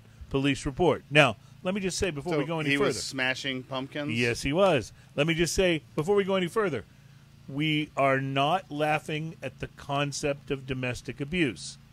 What we're laughing at is a guy who thought a pumpkin would make his point. That's it. According to a criminal complaint, Nathan Garisto, and by the way, if you're watching the YouTube version of this, uh, Adam will have inserted a photo of Nathan holding up a bottle of Tito's vodka and what looks like maybe a Captain Morgan in the other hand with a big grin on his face. Two fisting it. Yes. A- Um, two great tastes that taste great together. Nathan Garisto was arrested earlier this week on a domestic battery charge. He's free on a thousand dollars bond, and he's been ordered to have no contact with his 29 year old pumpkin covered victim. Police say that when they responded to the couple's Largo residence, the victim was quote covered in pumpkin seeds and pulp end quote. Garisto, cops noted, was heavily intoxicated while engaged in a verbal argument with his girlfriend. After refusing his girlfriend's request to leave the home, Garisto allegedly threw a pumpkin and all of the insides at her, the complaint alleges. Uh, when questioned by police, he, he only claimed that he threw the pumpkin at the sliding glass door. He said that ain't true. not at the I cleaned it out first. He's pled not guilty to the misdemeanor count. A judge ordered him to wear an alcohol monitor as part of his bond conditions. Apparently, his rap Wah, sheet wah, also wah. includes convictions for drunk driving, marijuana possession, careless driving, and probation violation. As they say here in Texas, not his first rodeo. Yeah, yeah. so, so it's not necessarily a hilarious drinking news story, but the fact that it began with a Florida man. Well, it began with a And Florida in- man. and you have, included you have the him throwing elements here. pumpkins. Someone got attacked with a pumpkin, mm-hmm. and it started with a Florida man, which is is absolutely brilliant. One of my favorite episodes ever of the David Letterman show was when he launched pumpkins from the top of his building and and Pumpkins and watermelons. yeah, and yeah, a he's done it with all kinds of things. But, but, but pumpkins was just about my favorite. Watching them splatter on the uh, on the New York City street below, something about that just appeals to my inner uh, junior high schooler. You know what I'm saying? uh, so anyway, there's your drinking news. By the way, we remind you, of course, the drinking news is often about is often, but not necessarily about drinking itself. And uh, speaking of drinking, Ian, I am incredibly curious as to what you are going to think about. Uh, you know, beer. I'm pretty sure that when we had Tornado Shark before, we loved it. Um, and this tornado shark, and you can read this off of the uh, label there so that I get it right. But it has been aged in applewood barrels. Is that right? Is- tell me exactly what it let's says. see. Oh, Thank you. American Strong Ale, aged in apple brandy barrels. Mm. Uh, It's a seventh anniversary, limited release ale, six point three percent by volume. Now, I would. This is where I would normally say that, based on our experience, Lone Pint Brewery can do no wrong. However, we discovered that they actually can because when we had their brewmaster on, he served us one. He brought, he brought all the beer in crowlers, uh, and served us one that we were kind of and like. he didn't bring the yellow rose. No, he didn't bring the Yellow Rose, which is quite frankly one of the greatest IPAs ever brewed. So he, so he comes on the show. We've tried several beers; they're all fantastic. And then he pours us this other one, and Ian and I are both kind of looking at each other like, eh. And and we're a little bit underwhelmed because everything we've tried from these guys has been terrific. And he said something like, "So what do you think?" And we were trying to be nice and said, "Well, I, you know, I don't think we like this as much as the other things we've tried, or something like that. And he's like, "Yeah, this one isn't very good Yeah, at all. "This is kinda like, bad." Yeah, he brought, he brought it to I, th- I think to test us, just to see if we would, uh, you know, kiss his ass because he brought us a uh, uh, uh, an interesting but not so great beer. This one, however, This is delicious. yeah. Thoughts, Docs? Have you tasted this yet? Yeah, I'm still trying to uh, identify what I'm tasting. Yeah, I like Mm. it. This is delicious. There's um, there's definitely a um, the oak on the tail end of it. There's Mm-hmm. definitely there's a little bit of the uh, raisiny kind of flavor going on in there. There's but- but- but would you say that it's got that custardy flavor of the part of the creme brulee that's not the brulee, that's the creme? The creme. yes, make not sense? the not the burnt part on the uh, top, yeah. but the uh, yeah. It's got a sweetness that's really interesting. It's not creme brulee, it's just creme. It's brulee. It's so no, brulee is the, brulee is the hard it's just a part. brulee. Oh. the brulee is the hardest part. How is the? I, I don't speak all that Spanglish. I think the. I think you misquoted there. I believe it's the waiting is the hardest part. Yeah, the but brulee is the hardest. Mm, mm. Oh my gosh! this is what we've done. absolutely delicious. This is Very nice. I like it. I like it. this is one There's of the. a there's a powdered chocolatiness that just hints around the edges too. That's Are you picking up any of the apple? Because I get a little bit of the apple in there as well. I can go with apple too. Hmm. I don't know. I think that may be one of the one of the finer beers we've tried on this show. I think that's outstanding. I love the bitterness on the end of it. Mm-hmm. The bitterness is delicious. Yeah, because I think when we talk about sweetness in beers, you, you, you don't it ain't too much, and you have cider. The know? right, Yeah. right. Now the regular um, tornado shark is an American strong ale. You can get it in those four packs of those not quite bombers that uh, that uh, they release from Lone Pint. But this one is sold as a standalone. These run about eight to nine bucks. Yeah, this is like is it a sixteen nine? Is that what size this is? Yeah, I think that's right. Yeah. Um, yeah, they always do four of these instead of a regular six pack. I like it though; it's very distinctive. Yeah, sixteen point nine fluid ounces. It's very distinctive. It's easy to see. They have a cohesiveness to their packaging that makes it real easy to find um, anything from their brewery. But what's really weird about their packaging, I've noticed, is I think a lot of companies really try to match like the packaging to the style of beer. And a lot of times, I don't get that. Like the Gentleman's Relish is a great brown ale, but it doesn't look like a brown ale until Right. you until you you, pour yeah. it into a glass. Yeah. You know, like the, the the packaging doesn't look like a brown ale to me. Right. Which I is know what you mean. okay, but I I, I, I really kind of like the whole big bottle. They've got a consistency Thing. though across their Yes. line uh, to all of the Lone Pints looking similar to each other but unique to everything else. Yep. I'm and, gonna fix uh, this. uh, that's I, I think that's pretty spectacular. I really do. Uh, Docs, what's your final word on that? No, I love it. It's uh, it's it's delicious. I, I would drink that again. I would serve it to my friends and my family. ah, It works works well with the Enclave broadleaf too. All right, we've got one more uh, rum that we brought out from the Doc's collection. Would you mind handing me Uh, this one? and this one's from Cuba. So now I, I will say uh, I absolutely love um, the uh, the Cuban rums that I've tried before. Obviously, they've just become harder to uh, obtain uh, if they were uh, actually from Cuba. Uh, what what are the distinguishing characteristics, if there are if there are some, of Cuban rum versus uh, other distillates? Uh, they have large beards and wear a lot of camouflage. Okay, now, now All right. we know I don't know. they're hipsters. I don't know. Listen, I, I, I, I, I, uh, they I, uh, ride single gear bicycles. I got this at also at La Maison du Whisky, perhaps the finest uh, uh, spirit store in the world. I actually have two locations uh, in Paris, but um, I brought this one back because obviously you can't get uh, Cuban rum in the United States. I think I may just have admitted to a crime there, but Uh, anyway, no, I well at the time, time maybe. I think it was legal for you to bring it back. Is It's, there a statute of limitations on that? well, no, no, but but see, that's one of the things that was just reversed because Is there a it lawyer in the was for a, it no, it was for a while legal to bring back Cuban cigars and Cuban rum for personal consumption. You couldn't bring them back to sell. Uh, but that actually has recently been reversed. So as long as you didn't do this in the last couple of weeks, So this one is, is a heady elixir. It's 13 years old in bourbon casks in uh, uh, Cuba, uh, one year in the Ferrand cask, and then an additional year in our Sélection des Anges uh, Ferrand cognac. It's the 30-year-old cognac. That's easy for in, you in to those say. casks. Sélection des Anges, the selection of the angels. I will tell you that I've uh, had the Havana Club Cuban rum, Mm. Which I really, really liked. Mm-hmm. And I had some of their Dominican rum, which I thought was okay, but I didn't like nearly as much as I liked uh, their uh, their Cuban rum. Mm-hmm. So I'm just I'm curious with Plantation, where I you know have loved the iterations from uh, all these different places. I'm curious to see what the Cuban will be like. So this one is 100% just a just a hair under 120 proof. 120. 120. It's a little hot. No, that's a hair over 120 proof. Ian, I believe he's speaking your language there. It's it's a little bit hot. I want to see what you think about this. I'm very curious as to Sure. your initial. I can tell by the nose that the proof is high.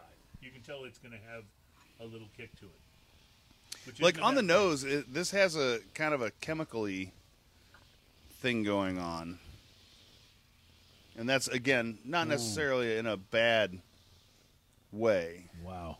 Do you like this one? I do. Now, I will say, this one goes down much more like a whiskey in terms of the heat. Obviously, the proof is higher, so that's that's where that's coming from. But the rum flavorings, there's the caramel that you get on the uh, on the tongue. The um, I'm gonna have to taste it again to pull Taste it again. So, do you remember your friend that uh, brought in the beer that he didn't like it? We want to see what you thought. Yeah, this is what you did here. Don't love it. So you don't love this I don't this. love it. Oh, I don't. Docs, I do though. Okay. See, no, but here's the thing. So- perfect. That, I'm glad you said that because one thing that's that, that, that you know, uh, um, you know, my grandfather used to say, if everybody liked the same thing, I have to keep a closer eye on the grandmother. Right, you know what I right, mean? So, uh, you know, it's it, it's you know, it, it, it, I.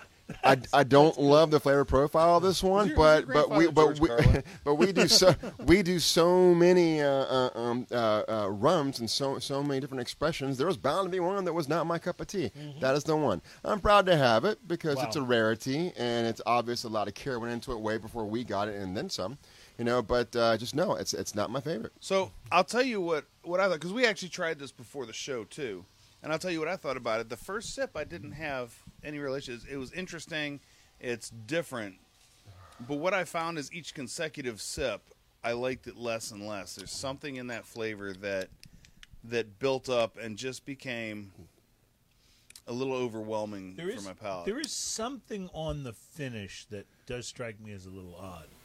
Yeah. But I, but I love I love the initial flavor and I love what it does in the middle of the palate. It's big. Like its initial like it's almost a palate shocker when you take that sip. Yes. It's, it's Wow. big on the It palate. certainly is. wow. Uh, uh, Docs, if you don't think that that's a bottle that you're, you know, that you're going to be interested in drinking the rest of, I would be, you know, more than happy to take that off your hands. I would not be able to sleep at night knowing that my set was incomplete, but but you are welcome to come over and visit it anytime Any- you any- want. anytime. All right. Yeah, no, I really wouldn't take your uh, your only bottle of that, but but uh, but Well, no, that's I- a that's a I- I like pricey though. bottle I too. like that was not. Yeah, it was that like was not it, an it was inexpensive it was not cheap. It was about two hundred American dollars. Oh wow, I I, I wouldn't. Have, But we're talking about a necessarily guess that, 15 year old rum here, and, and a very high proof one, and a very rare one at that. So, Well, I think I think it's delicious. Now, um, Would you like a I little more? won't go so far as to say it's my favorite, but I would I would definitely say that that's uh, that that's a good. Rum. You know, it's funny too because we tasted it before the show, and I had that response. The first sip was interesting; it's huge, and then the and then every sip that I took after just was too much. And the, so when we tried it now, I didn't have that initial. Mm, I don't like it again, but the next sip and then but the we've been next drinking all sip- day. Well, there's that too. there is that. Yeah. I, I might Well- be getting a little palate blind by this by this point, but but then uh, but again, the same thing happened. I just took a, a few sips of it, and each successive sip had it just builds up whatever that is that I I'm not jiving with on there. It's Well, interesting. so before we go, let me share this because I wanted to get uh, Doc's input on this new uh, Black Diamond rum from Kiss. Obviously, we don't have it here to taste. Although, if we can get our hands on will you, on some, will you come on the show and taste it with us? of course, All right. but uh, only if we can do makeup. It, would- Can, can we? ju- uh, you know, I call Gene Simmons. I would I- just I'll have to prep a Kiss song on the ukulele. Okay, well, that's fair enough. I, I isn't there a, a a band of midgets that's done Kiss songs Little on the Kiss. banjo? Mini Kiss, Mini no, Kiss. no, I know about Mini Kiss, but isn't there isn't there somebody who's done like a bluegrass Kiss album? Oh, I don't know that. I think one. I think I know that- there's Hayseed. Dixie, but that's that's ACDC Yeah, that's- uh, that's different. bluegrass. Right. Which, by the way, if you haven't listened to it, oh, listen to that. Yeah, yeah. Uh, in any case, and by the way, I always thought uh, Mini Kiss would be like the ultimate band to book for like a, a, a end of the year Christmas That'd be party or amazing, something. wouldn't Wouldn't that be awesome? Uh, heavy metal band Kiss, known for, of course, their outrageous stage outfits and face paint. Uh, they have announced their intention to enter the spirits market. Their first release from the Kiss Rum Collection, spelled with a K, Kiss Black Diamond Rum will be made with a blend of Caribbean rums aged for up to 15 years. Uh, named after the final track on their debut album, uh, Black Diamond, the rum will be said to offer a restrained sweetness and a marked oak character on the palate. Uh, they go on to describe what it's supposed to give you, but it's for me, it's better to describe those things after No. you've actually tasted the rum. Is it is Um, it Paul Stanley that's a huge rum fan then, or I, I don't know which one of them is. It doesn't say I, I here. don't think Paul Stanley's drank anything other than herbal tea for decades. yeah, I think that No. may be now right. Ace Frehley on the other. No, he's oh, he's, he's still alive. Yeah. Yeah? They say when they look at the bottle, they've created a label that embodies everything they associate with Kiss the attitude, the costumes, the songs, and the makeup they all grew up with. Um, I, I, I don't know. Uh, to me, the article doesn't tell me uh, who makes the rum, which I'm really interested in knowing. You know, when when Metallica. The Caribbean's a relatively big place. So yes, exactly. well, when Metallica released Blackened, it was easy to go, oh, yeah, it's another rock band cash- cashing in. But then you found out who the distiller was that they were using to distill the rum, and he's the guy that put Whistle Pig on the map and was the master distiller at Maker's Mark for all that time. Which was our good friend who's I, I don't know Dave why. Pickerell. Da- Dave Pickerell, thank you. Maybe it was Dave the- the- Pickerell the uh, seems rum. to have a very uh, and and you know we had him on right before he passed, and he was such a sweet fellow. He really uh, was. But he seems to have a very Tupac way of putting out albums. Uh, uh, uh, post po- posthumously, yeah. posthumously, yeah. Yeah, That's, uh, yeah. Uh, they, I think they released the last of his uh, blends from Whistle Pig uh, this year, and of course, Blackened came out after Yeah, he yeah. passed. Uh, but Well, but, he talked about that when he was on the show with us. He was working but, on but that. at least with Metallica, there was there was some credibility involved in the distillation of their whiskey. Mm-hmm. You could make up your own mind about whether them blasting the whiskey uh, cask with Metallica songs while it aged was a factor or not. But Dave Pickerell knew what he was doing. Uh, with the Kiss Black Diamond rum, course, we'll have to taste it. But I really, really wonder was there a, any kind of a reputable rum organization that was involved in helping them craft I am this? confident that it will do as well as their wine label did. which is not so good, right? Is it is it still around? I don't think so. I am confident it will do as well as their wine label. All right. Well, they'll they'll sell at least one because we're gonna have to get our hands on it somehow uh, to be able to taste it. But uh, anyway, it- Again, it is directly it- it- affecting sales. it's about a forty-two bottle, a forty-two dollar bottle of rum, apparently in U.S. prices. So we'll uh, we'll be on the lookout if uh, if any of our if any of our spirit buyers at uh, Spec's are listening to this. Please stock it at least for a few days, so we can uh, so we can grab a bottle and, and try it because that's part of what we do here at Smoking and Toasting. We try things so you don't have to. You said they're doing a whole line of spirits. Uh, it they indicated that they were. Is cold There's- is cold gin after that? Oh, see, that would make Cold- sense. cold to, yeah. gin that time would again? make sense. Yeah, see, that would make Army, sense. Yeah, yeah. in 1978. Okay, okay, All there you go. um, I love the things that we discover what- about what- guests in segment five. well, You no, know, just give me a couple more minutes. I'm going to do the whole line here. We'll have a tequila for him. We'll have a vodka. yeah. uh, See that that, that, that works for me. Uh, Docs, thanks for inviting us over to your home. This is a uh, a wonderful place to sit out uh, and have a cigar and uh, and some rum and some beers. And uh, we are. Um, I- I just want to say how big a fan I already am of the Isle of Fiji. That's a that's a, a, a regular. I would have I would have already been a fan had I known Yes. about it. Yeah. Ian is so mistreated on this show, as those of you who uh, watch or listen regularly. I just I need. I need your address so I can send uh, two of everything. Yeah, see, see. All right, we'll make that happen. Yeah. Well, uh, you know, you did get the Bird of Paradise shirt. I might. That's point that pretty out. amazing. I am That's super that's a pretty excited awesome about thing. that. Yeah, it's a pretty awesome thing.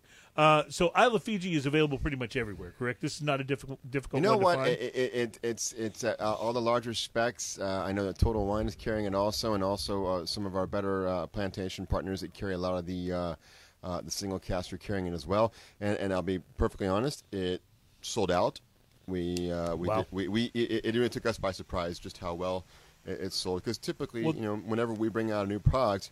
You know, it, it, it doesn't happen overnight. You give it about It six takes months a or little so. time to grab some traction. Yeah. Right, right, right, right. But this one, boom, like Well, that. that happened to you with the pineapple too, because I remember No, no, it, hon- it was hard to find for a little well, while. no, it, was a, lo- it, it still is every now and then. But we've gotten a lot. We, we've we've in production, but that was no. I mean, it was it was sort of like just on the bartenders, you know, uh, uh, um, uh, brains back then. It was sort of just in their secret rum language, and then it hit the general market, and, and then it yeah, it got, got crazy. But this, I mean, out of the gate. But the good news is, is we have two more pallets of it landing in Houston this week. So well- it, it, will- it, will- it uh, you know, it's just a matter of, it's not a matter of production. It's a matter of getting a boat to France and picking it up and bringing it to Texas, which we are working on that right now. Well, this is Smoking and Toasting, where if you stay to the end of the show, you find out about things you may not have known before, like the fact that bartenders have a secret rum language. The secret rum language. I think that's a great place. to Speaking end of the show. bartenders, yeah, I went and visited um, Chris at his restaurant. yes, We just had him on the show. Yes, uh, Chris. Chris Morris. I had Uh, lunch there yesterday. What's that? I, I had lunch there yesterday. Oh yeah. So me and my wife went there and we had drinks and hung out. And I brought him that bottle of gin that I told him that I thought he would enjoy. Yes. and he did. He thought it was very interesting. Uh, but I also mentioned to him that the uh, that the uh, drinking news song yes, could also be done by people that aren't me.